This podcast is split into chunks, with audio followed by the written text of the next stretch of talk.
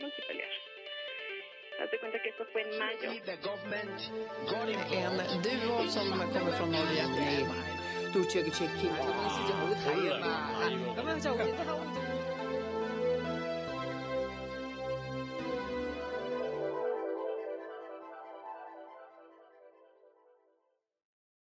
Двадцать третье апреля 2021 года.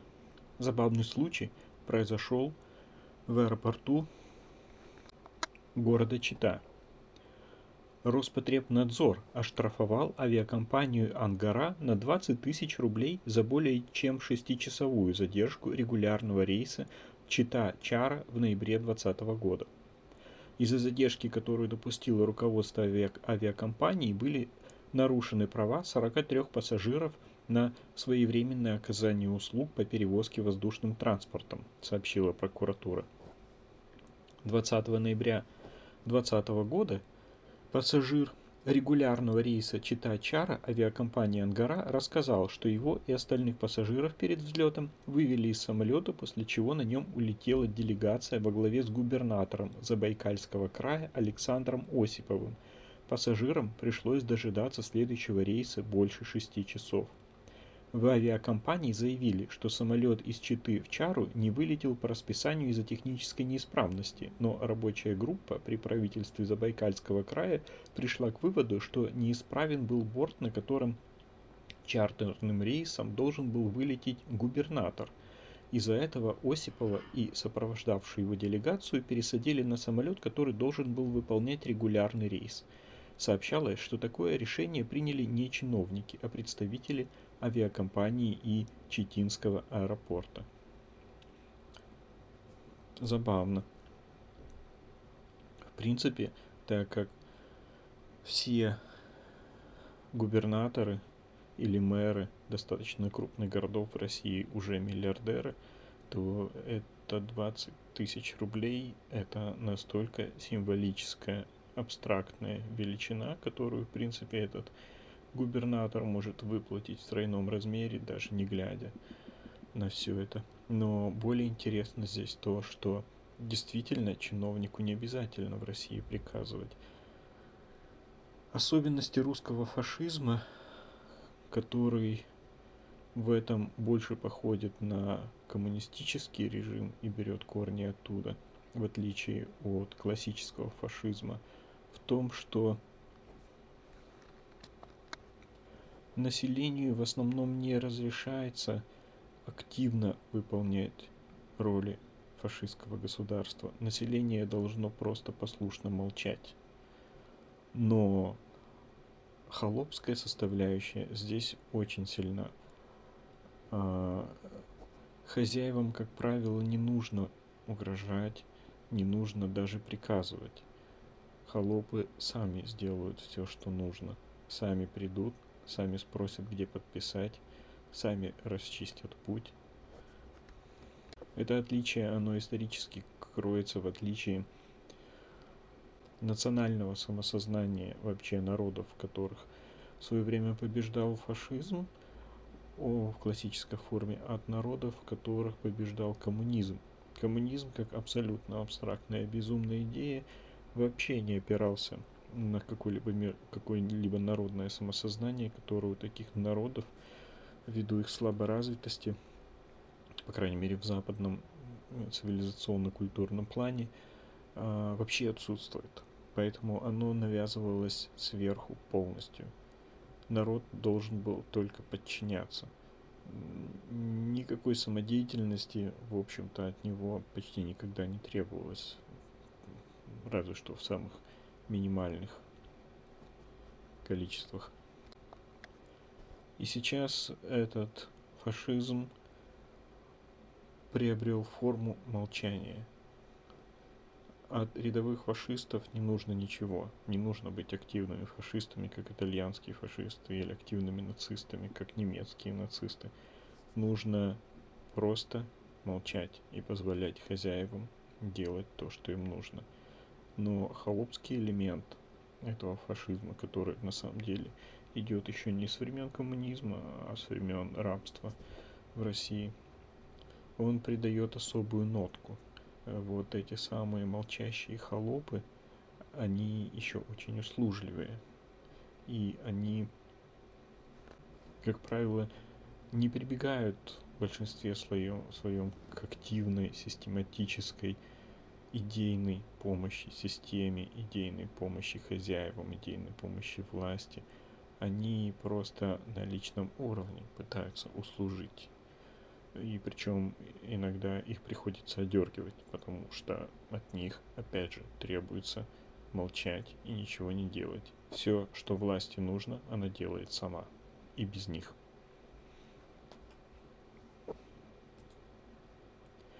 Россия и Беларусь расширят сотрудничество в сфере обороны. Диктаторы Путин и Лукашенко договорились укреплять союзное государство. Лукашенко сообщил, что обе страны проведут линии, за которые никто не должен перейти. Кажется, у них новая словоформа. Россия и Беларусь намерены расширять сотрудничество в сфере обороны. Вот как. Оказывается, на них нападают теперь. Ну все прям как при коммунации. Есть на злобу дня вопросы, которые надо усиливать, в том числе и безопасность, в том числе и оборона в нашем союзном государстве. Причем союзное государство здесь э, в единственном числе, сказал диктатор Лукашенко на встрече с диктатором Путиным в Москве в четверг 22 апреля. По словам Лукашенко, Москва и Минск своим сотрудничеством и линии нарисуют, за которые никто не должен перейти, и достойно ответят тем, кто не понимает, что в этом бешеном мире надо быть спокойным и жить дружно. Ранее Путин предостерег Запад о пересечении неких красных линий. Где эти линии проходят, мы будем решать в каждом конкретном случае, сообщил он. Путин сообщил, что правительства двух стран продолжают работать над совершенствованием нормативной базы союзного государства. Много позитивного уже сделано, но есть и то, над чем мы еще должны договориться, согласовать наши позиции, отметил он. Со своей стороны Лукашенко пообещал заключить дальнейшие договоренности с Россией. Акции в поддержку Навального прошли 21 апреля не только в России, но и во многих других странах. За границей протестующие выходили к российским посольствам, собирались на центральных площадях и у городских достопримечательностей. Согласно подсчетам, по всему миру на митинги вышло от нескольких десятков до нескольких сотен россиян. Так, в Окленде и Мельбурне количество участников акции стало рекордным – 35 и 50 человек соответственно – а в Берлине число протестующих приблизилось к отметке тысяча человек. В Тель-Авиве митингующие вместе спели песню группы кино «Хочу перемен», а в Лос-Анджелесе устроили импровизированный трибунал над диктатором Путиным. О том, как митинги за Навального стали международными, можно посмотреть в подборке The Insider. Это интересно. В основном русские мигранты – перевозят в свободный мир тот фашизм, который был у них в головах в России. И количество людей, которые, например, живут где-нибудь в Штатах и ненавидят Штаты, и любят диктатора Путина, настолько же велик процент таких людей и находится в таком же соответствии, как и процент этих же людей в России или даже выше. Адекватных людей, понимающих, куда они приехали, где они живут и почему они там живут, там единицы. Ну, поэтому, видимо, так мало людей и выходят в большинстве стран, кроме разве что Польши, которую, в принципе, уезжают в основном адекватные люди. Режиссер гей-драмы «Фанаты» сообщил, что его фильм сняли с показа на Московском кинофестивале – Международный Московский кинофестиваль не будет показывать короткометражную гей-драму драму Севы Галкина «Фанаты», сообщил открытым медиа сам режиссер фильма. По словам Галкина, сегодня с с ним связался Московский международный представитель Московского международного кинофестиваля, который сообщил, что администрация фестиваля без объяснения причин сняла фильм с показа и посоветовал режиссеру найти другую площадку вместо Дома кино. Показ картины Севы Галкина должен был состояться в пятницу в 8 вечера. На сайте ММКФ фильм «Фанаты» до сих пор стоит в расписании. О том, что фильм был отобран для показа на фестивале, Галкин узнал две недели назад. Представитель ММКФ отказались от комментариев. Вообще, вот всякие международные фестивали в фашистском государстве давно уже нужно прекратить, потому что здесь в любом случае остались только то, что служит пропаганде или не мешает ей фашистского государства. Уважающие себя режиссеры, писатели, сценаристы, художники не должны выставляться в государстве, где они выставляются только тогда, когда это не мешает фашистской системе. Так как это было, например, на протяжении всего 20 века при оккупации России коммунации. Сейчас эти времена вернулись, и вряд ли уважающий себя режиссер теперь согласится участвовать в подобном кинофестивале. Хотя, по моему опыту, для русских людей подобное самоуважение просто неведомо. Думаю, все до одного просто сделают вид, что ничего не произошло. Министр обороны России Шойгу приказал отвести войска от границы с Украиной. Но есть нюансы. Российское информагентство распространили приказ министра обороны Шойгу о завершении внезапной проверки российских войск. В частности, министр приказал до 1 мая вернуть места постоянной дислокации личный состав 58-й армии, базируется на Северном Кавказе, 41-й армии Центрального военного округа, также 7-й, 98-й, 76-й десантных дивизий, которые были переброшены, последние были переброшены в оккупированный украинский Крым. Сейчас следует заметить, что на возвращение в места постоянной дислокации отведено меньше 10 дней. Хотя переброска в Крым и границам Украины заняла почти месяц.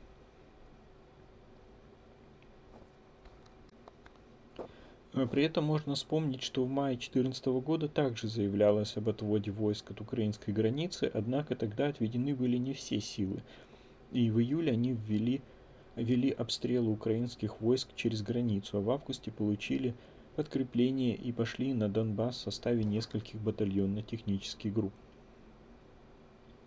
В любом случае, в ближайшие дни материалы из социальных сетей и новые спутниковые снимки позволят нам установить, действительно ли переброшенные войска вернутся в места постоянной дислокации.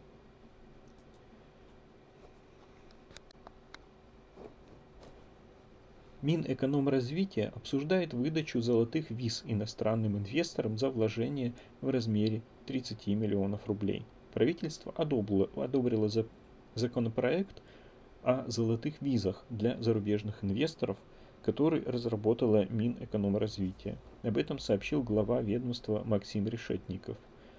Законопроект упрощает условия получения вида на жительство в России для инвесторов и их родственников. Для них предлагается отменить стадию оформления разрешения на временное проживание. При этом иностранец должен выполнять условия представительства по инвестициям в экономику э, Российской Федерации на сегодняшний день мы обсуждаем объем инвестиций в 30 миллионов рублей.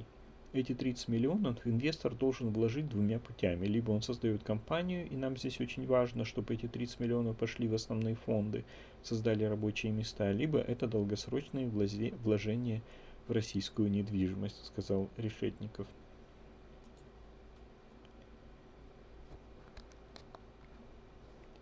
Как заключенных заставляют пытать друг друга – в ночь на 12 апреля в реанимации больницы скорой медицинской помощи Ангарской от травм, полученных в исправительной колонии номер 7, скончался заключенный Максим Фетисов.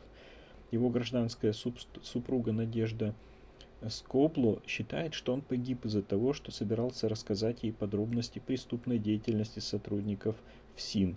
По словам Скобло, они с Фетисовым собирались заключить брак, а с 9 по 12 апреля планировали длительное свидание во время которой Максим и собирался ей рассказать некоторые подробности о проходя, происходящем в колонии.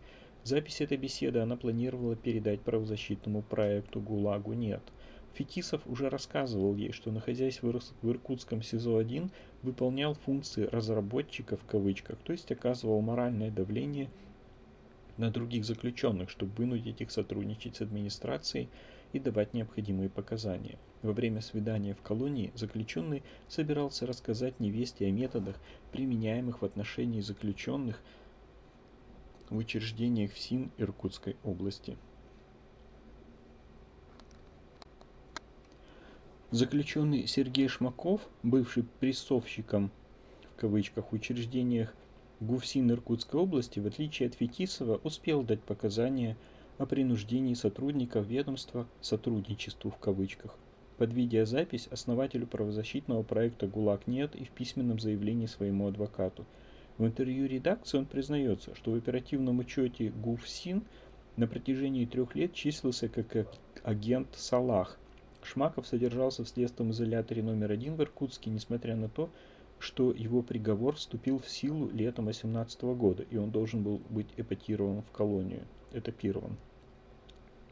В изоляторе его завербовали оперативники оперотдела СИЗО-1 после оказанного, по его словам, давления и угроз изнасилованием в пресс-хате.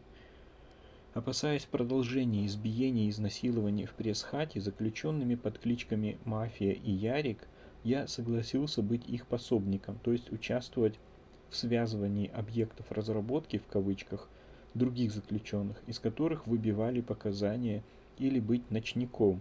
Это когда ночью надо наблюдать за связанным и не связанными объектами в кавычках, чтобы те не сбежали из камеры, не звали на помощь и не пытались покончить с собой. С лета 18 года по август 20 вместо колонии, где я должен был находиться, я содержался в пресс-хатах, в кавычках, СИЗО-1 где участвовал во внутрикамерной разработке в кавычках прессинге и давлении на других заключенных, у, у которых по оказанию кураторов из оперативного отдела СИЗО я должен был выбивать определенные показания. По постановлениям следователей, со мной якобы проводили в СИЗО следственные действия, но на самом деле никаких таких действий не проводили – мы занимались тем, что склоняли к сотрудничеству в кавычках и даче нужных в кавычках показаний. Нет, эти бумаги мы не составляли. Оперативники-следователи приносили их уже готовыми. Наша задача была добиться подписи, в редких случаях добавить какие-то местные уточнения, которые знают только сами разрабатываемые в кавычках, как жители определенной колонии, если речь об осужденных, района или города, если в разработке в кавычках задержанный. Еще иногда называли, наказывали, еще иногда наказывали, чтобы они дали показания еще на кого-нибудь из знакомых. Я не знаю, сколько точно прессовал, десятки, да, а, так сказать, более-менее э, столько. Как это было? Ну, например, после апрельского бунта в ИК-15, колония Ангарска, в шестиместную камеру номер 629, где я сидел, закинули частями примерно 24 осужденных. Они были связаны, избиты, их привели голыми, в крови и моче. По их словам, их бил спецназ и сводный отдел ГУФСИН по области на плацу в пятнашке, в кавычках, ИК-15, а потом били при приемке в изолятор – ну, кто там мог их бить? Видимо, сотрудники СИЗО. Уже избитых заводили в пресс-хату. Там я еще один заключенный, знаю только имя Евгений. Опять, опять их били. По приказу старшего оперуполномоченного оперотдела СИЗО. В качестве награды в пресс-хату приносили наркотики и алкоголь. У нас там стояла огромная музыкальная колонка, чтобы глушить крики. Если посчитать, сколько таких камер в СИЗО, то за время, что я побывал там, под побои и изнасилования попадали больше сотни человек. Перед тем, как мы начали прессинг, оперативники сказали нам, что включен режим «зеленка», то есть получено добро от руководства ГУФСИН и прокуратуры. Ну, значит, нас насчет этого не будут проверять или уголовные дела заводить.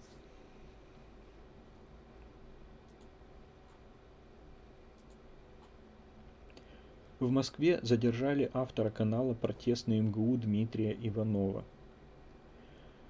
Каратели просто подошли и сказали, что я задержан. Везут в ОВД Рамен, Раменки, сказал Иванов, предположив, что задержание связано с его публикациями. Словакия вышли трех российских дипломатов. Как заявил премьер-министр Словакии Эдуард Хигер, дипломаты должны будут покинуть территорию страны в течение 7 дней. РТВС отмечает, что так власти Словакии отреагировали на последние события в Чехии, где власти обвинили российские спецслужбы в организации взрывов на военных складах в Врбетице. Ранее Министерство иностранных дел Чехии объявило сокращении численности российского посольства в Праге до пяти человек. 21 апреля власти Чехии предъявили России ультиматум. Министр иностранных дел Чехии Якуб Кулханик заявил, что если к 12 часам 22 апреля Москва не примет обратно высланных чешских дипломатов, Чехия вышлет еще несколько российских сотрудников МИД. Министр подчеркнул, что высылка 18 российских дипломатов была спланирована так, чтобы не поставить под угрозу работу посольства. При этом Россия ответила непропорционально.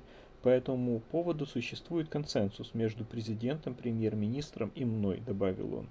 18 апреля Москва объявила 20 сотрудников посольства Чехии персона нон-грата и потребовала от них покинуть территорию Российской Федерации до конца 19 апреля. Накануне МИД Чехии заявила о высылке 18 российских дипломатов. Их обвиняют в работе на российские спецслужбы.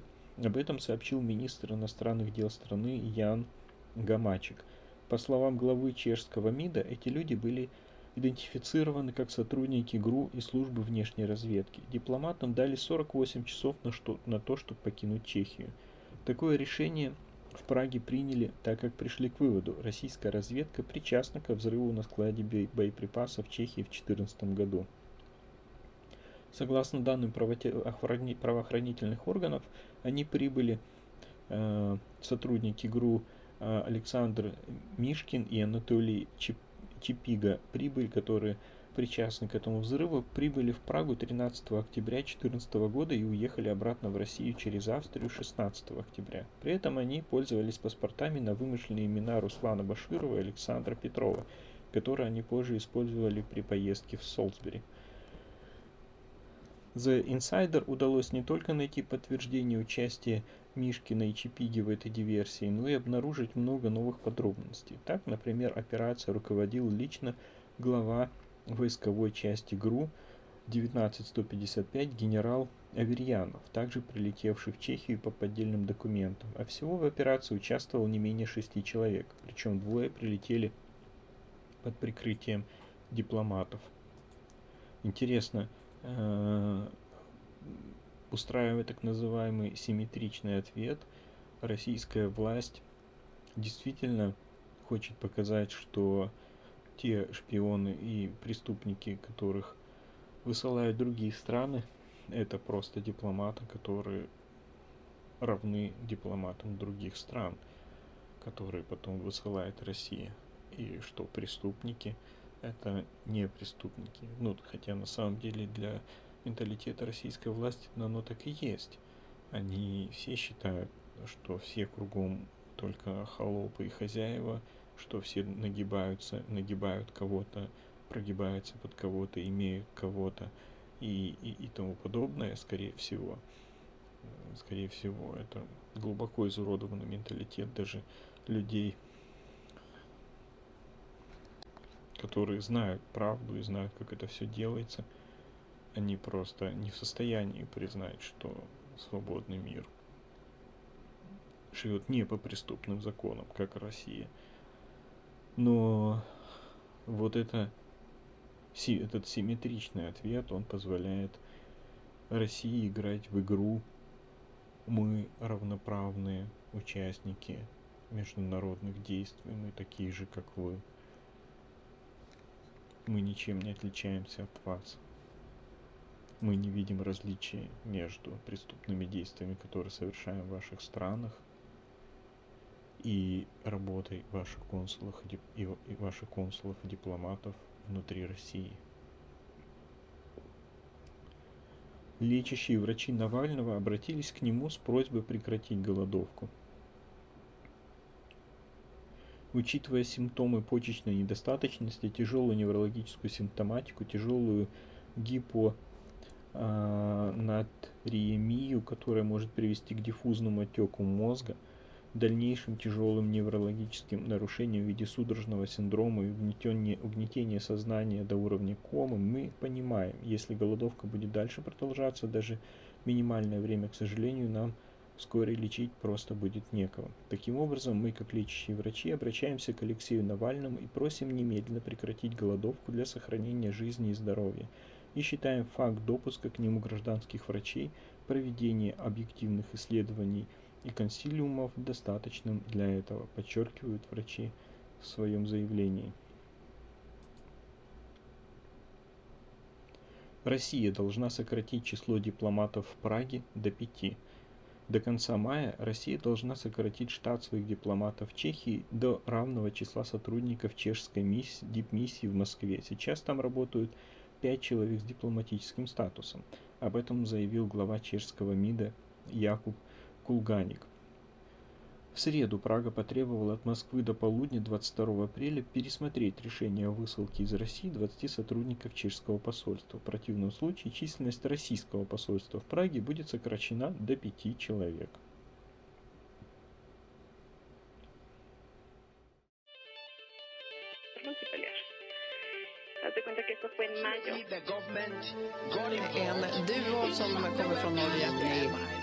Norge. 杜这个 check in，他们是就后台嘛，咁樣就即刻。